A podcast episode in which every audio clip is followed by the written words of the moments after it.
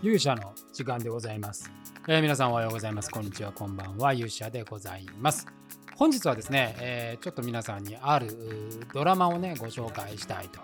いうふうに、えー思っております。えー最近ね、私、あの、まあ、このポッドキャストでもちょこちょこお話をしてるんですけども、研修用の動画っていうかね、我々は日テレ HR でやっている研修でドラマロールプレイっていうのがありまして、まあ、そのドラマをずっと撮っている私が、まあ、あの脚本を書いて、えー監督をして撮影もして編集もするっていうあの一人何役やるんだっていうことでやってるんですけれども、まあ、そういうことをやっておりましてですねあのまあ、なぜこう予算もない中もう最低の人数で、まあ、なぜ監督がカメラも一緒にやるみたいな話ですから非常にこう小さいスモールワールドでやってるんですけど、まあ、とはいえですね、まあ、最近ちょっと私もそのこの機材をね変えて、えー一眼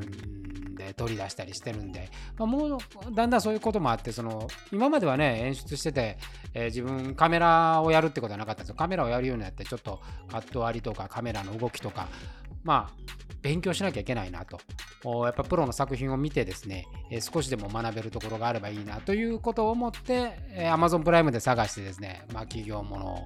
まあ、半沢直樹とかあるんですけど、まあ、あまりにもねこうちょっとこう研修ドラマのを参考にするにはややちょっと違うかなというのもあって、えー、ワウワウのそのドラマ、あー Amazon プライムで見つけてですね、まあ、初めはこう勉強のつもりで見たんですけども、あのまあ、もちろん勉強にもなりましたし、まあ、ストーリーもあの非常に面白かったんで、ちょっと今日はそのお話をしたいと思います。それでは皆さん、しばしお耳を拝借いたします。ということでですね、ご紹介するのがですね、えーこれ2015年の作品でごらいございます。えー、しんがり山一証券最後の聖戦という、えードラマでございます。原作はですね、えー清武秀俊さん、あのジャイアンツの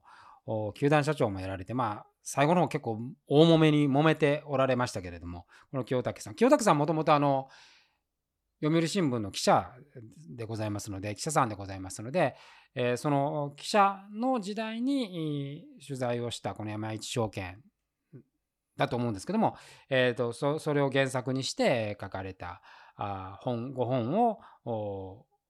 ドラマ化したというものです。主演はあ江口洋介さん、えー共演に萩原あー正人さん、林健人さん、えーというふうに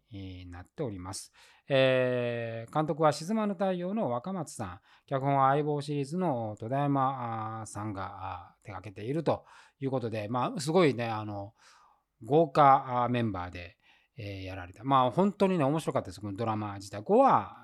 5話のシリーズだったんですけども、あの非常に面白いドラマでございました。で、山一証券、まあ、私ぐらいの年齢の方は、非常にこう印象深いと思いますけども、ある種こうバブル崩壊の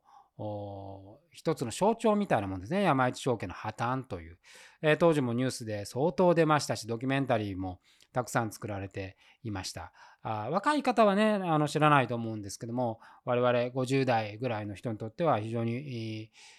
印象に深いものなんじゃないかな。事件、事件、まあまあ事件ですね。事件だったんじゃないかなと。えーこれの、この、まあ、破綻からですね、このなぜ破綻が起こったのかということをですね、えー追っかけていく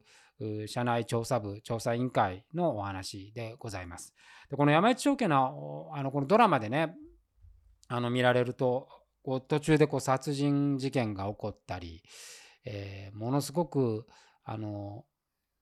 ちょっとこうこれが本当に企業で起こったのかって思うぐらいの出来事が起こるんですけども起こったケースっていうのはほほぼほぼあの現実に沿ったお話で、えー例えばあの顧客相談室の室長が何者かに殺されたり、えーその顧問弁護士のですね、えー奥様があやはりこの不満を持つこう山一証券がまあこう不祥事で株価がどんどん下がりますからね、えーまあその取引なんかに応じのところで不満を持ったあ顧客に刺し殺されてしまうみたいなそういうことが現実に起こっていたわけでございます。でそのことを割とこうデフォルメはねあのもちろんドラマなんでありますけれどもあの非常に丁寧に描かれてるなと脚本も非常に丁寧でしたし、まあ、唯一ですねあの皆さんのご記憶にも残ってるかもしれませんが、えー、野沢社長というねあの当時最後の山一証券の社長あの社員社員が悪いわけではないんですと号泣された、えー、野沢社長さんがもうこのこのあの映像をね見られた方結構多いと思うんですけども、まあ、野沢社長のちょっと描かれ方がですね、えー、少しこうちょっと気の毒かなというふうに、えー、思いました。私個人で。まあ他にドキュメンタリーとかねいろいろ見てるとあのー、ちょっとそまあこのドラマの中ではまあ相当こうできないっていうか無能なあ社長として描かれているんですけれどもあのちょっとその無能ぶりはの描かれ方はちょちょっと気の毒かなというふうに思いましたがまあドラマですからあのあくまでもこう伝えたい趣旨の中で、えーまあ、デフォルメまあお名前もね変えてますからデフォルメもしながらああえて、えー、その社長の苦悩みたいなところは書かない方がいいんだろうという、まあ、おそらく判断だったんだと思いますけれども私個人としてはそういう印象を受けましたが、まあ、そこを除くとですねあの本当に丁寧にあの描かれているなというふうに思いました。でもあのバブル崩壊後の日本っていうのはおそらくねこう今我々がこう直面するこのコロナ禍っていうのもおそらくここから20年を経って振り返ってみた時にですねあの時代は何だったんだとおそらく思うでしょう。えー、同じような感覚をこのドラマを見ながらですね、バブル期、私も、えー、社会人になって、えー、まあ、5、6年目だったんですかね、えでしたから、あのあの頃は一体何だったんだろうというふうに、非常にこう、なんですかね、知っている時代なだけに不思議な印象を覚えました。で2015年の作品ですけれどもですね、えー、まああのその1990年のお話ですからあそこをすごく丁寧に書かれ例えばもう今なんかほとんどないと思いますけどね、まあ、当時ってもう本当にオフィスの中でタバコはスパスパ吸ってましたしこのタバコを吸うシーンってねあの多分今テレビドラマってほとんど出てこないと思うんですよ。ましてオフィスでタバコを吸ってるシーンなんて出てこないと思うんですけども、まあ、そのシーンもきちっとねあのもうほとんどの出てくる、え人物たちはタバコを吸うっていうもう黙々煙を鬼のように揺らせながらあ吸っていましたし、えー、例えばもうその調査委員会の面々っていうのはもう夜中ね、えー、もう何鉄もしてやってるみたいな、まあ、これもおそらくその今の、えー、社会環境の中でですね会社のために何日も徹夜するなんていうそういう描き方を現代ドラマでは絶対しないというふうに思うんですよね。まあ、その辺もあの躊躇なく描かれていて、まあ、服装とかね。他も細かいところのディティールまで、えー、描かれていました。これは非常にあの関心をしましたね。であの、まあ、いわゆるこう半沢直樹的なその何ですかね、えー、キャラクターの自由度をフルに使って、えー、まあ企業ものサラリーマンドラマなんだけど完全懲悪っ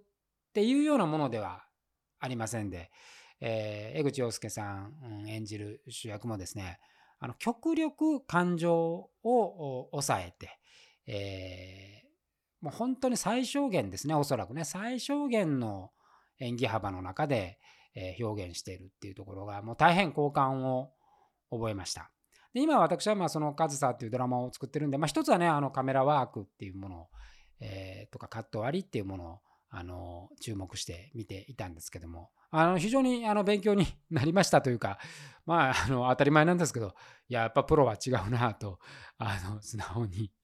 いや綺麗にパンからまあもちろん使ってる機材も全然違いますけどね。パンからこのピン送りがすごく綺麗に決まったりいやこれ撮るの大変だろうなと思いながらあのまあそこはねあの百戦錬磨のおそらくプロカメラマンが撮られてるんで私みたいな、えー、まだあれですよ。1ヶ月もあの一眼レフを触って1ヶ月も経ってない人間が、まあ、参考にすることなどおこがましすぎて何とも言えないんですけども。あの改めてね自分があの本当に吉本興業時代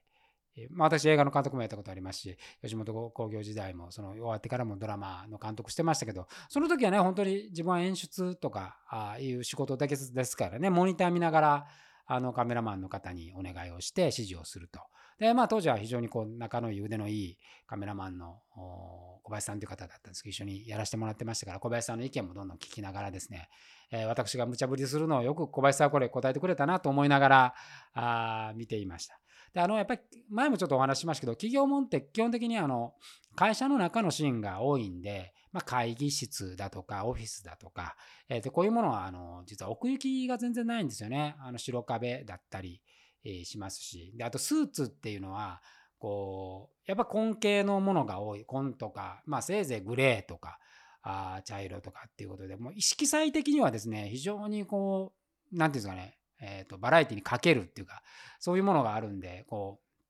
う描き方としてはもうどうしてものぺっとするんですよ。でまあ私たちが作っているものっていうのはねそのあの会議のシーンがほとんどまあ要はこう大量のエキストラがね、まあ、このドラマの中にも出てきますけども本当に素晴らしいこれねあの調べたら実際エキストラの方で山一証券の当時の社員の方があこの撮影にですね、えー、立ち会われてると。いうことでございまして、で、出てくる方々はですね、本当に当時の、えー、山一証券のね、バッジをつけて、えー、このエキストラに臨んだと。この、このお話もね、すごく、あの、胸を打つお話だと思います。監督の若松さんは、あの、可能な限りですね、この,、まあ、この登場人物のモデルになった方が全員取材をされたということですし、えー、極力その取材に入る前でこの山一の OB の方のご協力をいただいたということで、この辺もですね、やっぱりあのドラマの足腰がしっかりしているあの監督の非常に素晴らしい演出力を引き出したものではないかなというふうに思います。で、まあそういうこうシーンでもですね、えー、と引き絵でこうバーッとこう株のね取引を当時のですよ、まあ、あれ偉いなと思うのはパソコンとか多分当時のレプリカをね集めてやられてるんですけど、まあ、ついついこれすげえお金かかるなと思いながら 見てしまうんですよね。えー、でもあの本当にまあそれぐらいやっぱりですね1990年とか80年代の物語やるって結構難しいんですよ。時代劇ぐらいまで行くとね、こう、あのそのセットが残ってたりしますけどね、あの意外にこの20年、30年っていうものの描き方っていうのは、あのすごく、そのものを集めるのもねで、その雰囲気を出すのもすごい難しいんですけど、それは非常によくあの表されていたかなというふうに思いました。で、カメラワークも結構あの、動きのあるね。やっぱりその、どうしても人物的には動きがないわけですよ。座ってるシーンがま大多数ですし、えー、ま動いてるっていうのも直線的なあの動きですから、あどうしてもそのカメラワークでこう、間を埋めるっていうことをしてるんだなというものをですね、改めて見てね、すごい思いました。まあ、あの自分がこう、カメラを回すってことをしてなかったら、あんまりそこまで、えー、気にならなかったと思いますし、私なんかね、ドラマに関わる、テレビ局でドラマに関わるドラマ班の方なんかっていうのは、まあ、本当に入社してからずっとドラマを制作担当されるわけですから、まあ、仮に自分がカメラを回してなくても、そういう知識とか知見とかっていうのはね、あのもう経験値としてどんどんどんどん積み上がってきて、えー、それがあるんですけど、まあ私の場合は、あの、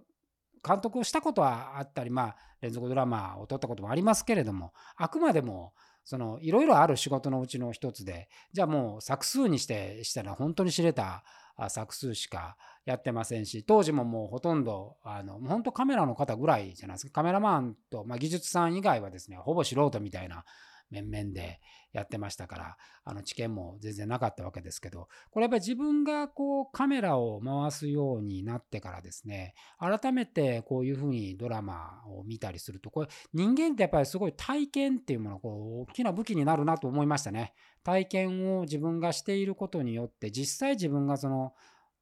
まあ、機材の格は全然違いますけども、まあ、ただ構造上同じようなものを使って、えー、撮影をしているとその今まで自分が演出っていう側から見てたら全然感覚的には分からなかったことがやっぱり改めて勉強になるっていうことを今回すごく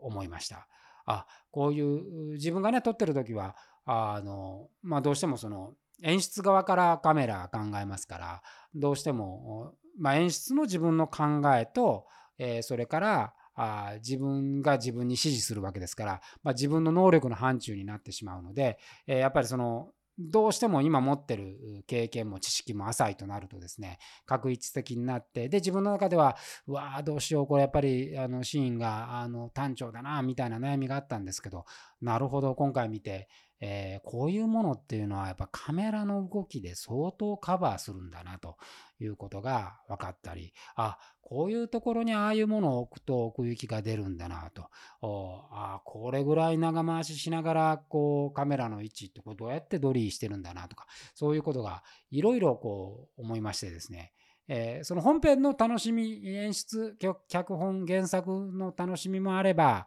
えー、それから演出っていう側面の楽しみもあればカメラワークっていう楽しみもあったりして、えー、私的にはねあのすごく勉強になりました。えー、でもう一つやっぱり思ったのはですね、まあ、想像以上にやっぱ BG の力はあるなというふうに感じました。あの前、カズサっていうのにね、BGM つけてなかったつけたっていう話をしましたが、あ実際こう、この手のドラマを見ると、もう本当に BG は多いなっていう感じ。まあそれが非常にいい緊張感とか没入感をやっぱ生んでくれると。で、まあ、ちょっとだけ違うなと思いながらこうドラマと我々が作ってるそのドラマロールプレイの違いってこれもまあ一つ発見にはなったんですけども、まあ、我々の場合それ研修ドラマなんですけどあのポイントとしてはですねこの先どういうふうになるかっていうことを受講者の人に考えてもらうっていうワークが必ずあるわけです。そのまあワークの接点としてドラマっていうものがあるので、なるだけそのドラマの中に、え、客観的事実をあの散りばめながら、で、なおかつそれがこうミスリードも含めながらこう、えー、考えられる、まあ、問題になってなきゃいけないわけですよね。問題集になっていなきゃいけないわけです。で、しかもあのドラマの場合はですね、えー、まあ43、45分のドラマの1話45分だったこの45分という枠いっぱいを使ってですねまあ40分ぐらいまでのクライマックス大体40分のところからクライマックスになるんで2度ほど山を作りながら40分ぐらいのクライマックスにこう持っていくっていうだからだんだんだんだんその事実情報みたいなものの集約のスピードっていうのが後半になればなるほど上がってくるっていうそういうところがあるんですよね。ですけど我々はこう研修のドラマロールプレイっていうのはその連続性っていうのは薄くて大体ま5分長くても一番今までのシリーズで一番長くても15分なんですよ。でその15分の中で、え、そこで一旦切って、え、受講生の皆さんが考えるっていう時間をあるのでその作り方としてはそこまでこう爆速ではいけないっていうそこまで情感も振り切ってしまうまでは行ってしまうとえー、物語的なところになってしまってですね考える余地がないんで見てる人にこうその次どうなるんだろうと考えさせなきゃいけない余地っていうものを持たさなければいけないのでここはちょっとやっぱり作り方違うなということを改めて感じました。だからドラマの場合はですねどうなるんだろうって考えさせたらおそらく負けであのなるだけ考えさせない。あのもう本当に物語の中に没入してかそこに出てくるこう登場人物に感情移入させるっていう。そこがすごく重要なんで。だからもう最初からですね、えーと、謎解きではなくても最初からもう散りばめてあることについてこれは重要ですっていうそういうこうきちんとマーキングしながら演出をかけて、えー、これは何だろうって考えるストレスをですねなるだけ視聴者に与えないという、まあ、ここは全くその似て非なるものであるんだなということをですね、えー、非常に感じました。これは不思議なもんでですね、まあ、あのまあ私の場合はそのどっちかというとやっぱり主軸的には最初は研修ドラマという研修の動画っていうところからスタートしてでその動画からスタートしてたんですけど、まあ、それをどんどんどんどんその実際のエンターテインメントのドラマに寄せていこうっていう考え方だったので、まあ、実際も寄り切ったものを見て、えー、もう一度あの自分が作ってるものを振り返るっていうのはあのすごく勉強になったなというふうに思います。であとですね単純に、えー、面白かったですね。あのもう昨日で5話分全部見たんですけど、もうなんか最初はね、勉強するつもりだったんですが、えー、途中からもあの勉強というよりはもうこう面白いなという、純粋に面白いなと思って見ました。あの、かなりね、多分そのワウワウだからできるというのはありますね。登場人物もですね、もうほとんど男性ですし、えー、その男性の中のまあまあ1990年代の話だからっていうのはありますけどもその余分なものはもうほとんど省いて、えー、本当に骨太にその問題にだけ、えー、集中して見せるっていうようなものでございました。で改めてこの山市というものを見てですね、えー、日本がバブルに、えー、踊ってですね、えー、そのバブルがはじけて、まあ、大型倒産っていうのは、まあ、その前に宅銀の破綻なんかもありましたからあ日本がそのバブル崩壊という痛みをですね、えー、味わった頃のことを、まあ、私はまあ経験その時代に生きてますからあそのことを振り返ってですねこれを今若い人が見たらどう思うんだろうというふうに、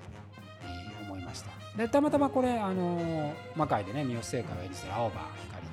まあ、彼女もカズさん出てるんでちょっとこれ見てみなって言って、えー、送ったんですけどもでそれを見てあの大企業で人が死ぬんですねっていうねあの恐ろしいと思いました。あというこう形でまあ山一のその件っていうのはね非常にまあ異例なものですけどまあでもこの時代って例えばトヨタ商事の豊田会長がマスコミの前で視察されたり、えー、住友銀行かな住友銀行の支店長が暴力団関係者に射殺されたり、まあ、企業でその命を奪われるっていうことは、まあ、決して珍しい事象でもなかったというようなことを思うと、まあ、若い人たちがこれを見てどう思うんだろうっていうのもですね、え、すごく気になった次第で、え、ございます。えー、まあこれがねあのさらに今からじゃあ逆にこの今コロナの時代私はもしも徳川家康が総理大臣になったらっていう本をですね、えー、このコロナの時代の一つの裏返しみたいな形で書きましたけども、えー、30年経ってこの時代をドラマにしたらですねどんな風に描かれるのかとふとねそんなことを思った次第で、えー、ございます。ということであのご興味ある方はですね、えー、ワウワウでワウワウの今アマプラもありました Hulu もあのありましたんで、えー、ぜひご覧いただければというふうに思います。えー、ということで、えー、本日はですねちょっとまああの珍しくドラマのお話というか私はあのほとんどほとんど全くテレビ見ない。ですよ。だからあのー、ここ数年テレビドラマはの地上波のテレビドラマ見たことないと思いますね、えー、そんな中機会があってねこれに触れることができたので、えー、とてもいい経験になりました、えー、ということで本日の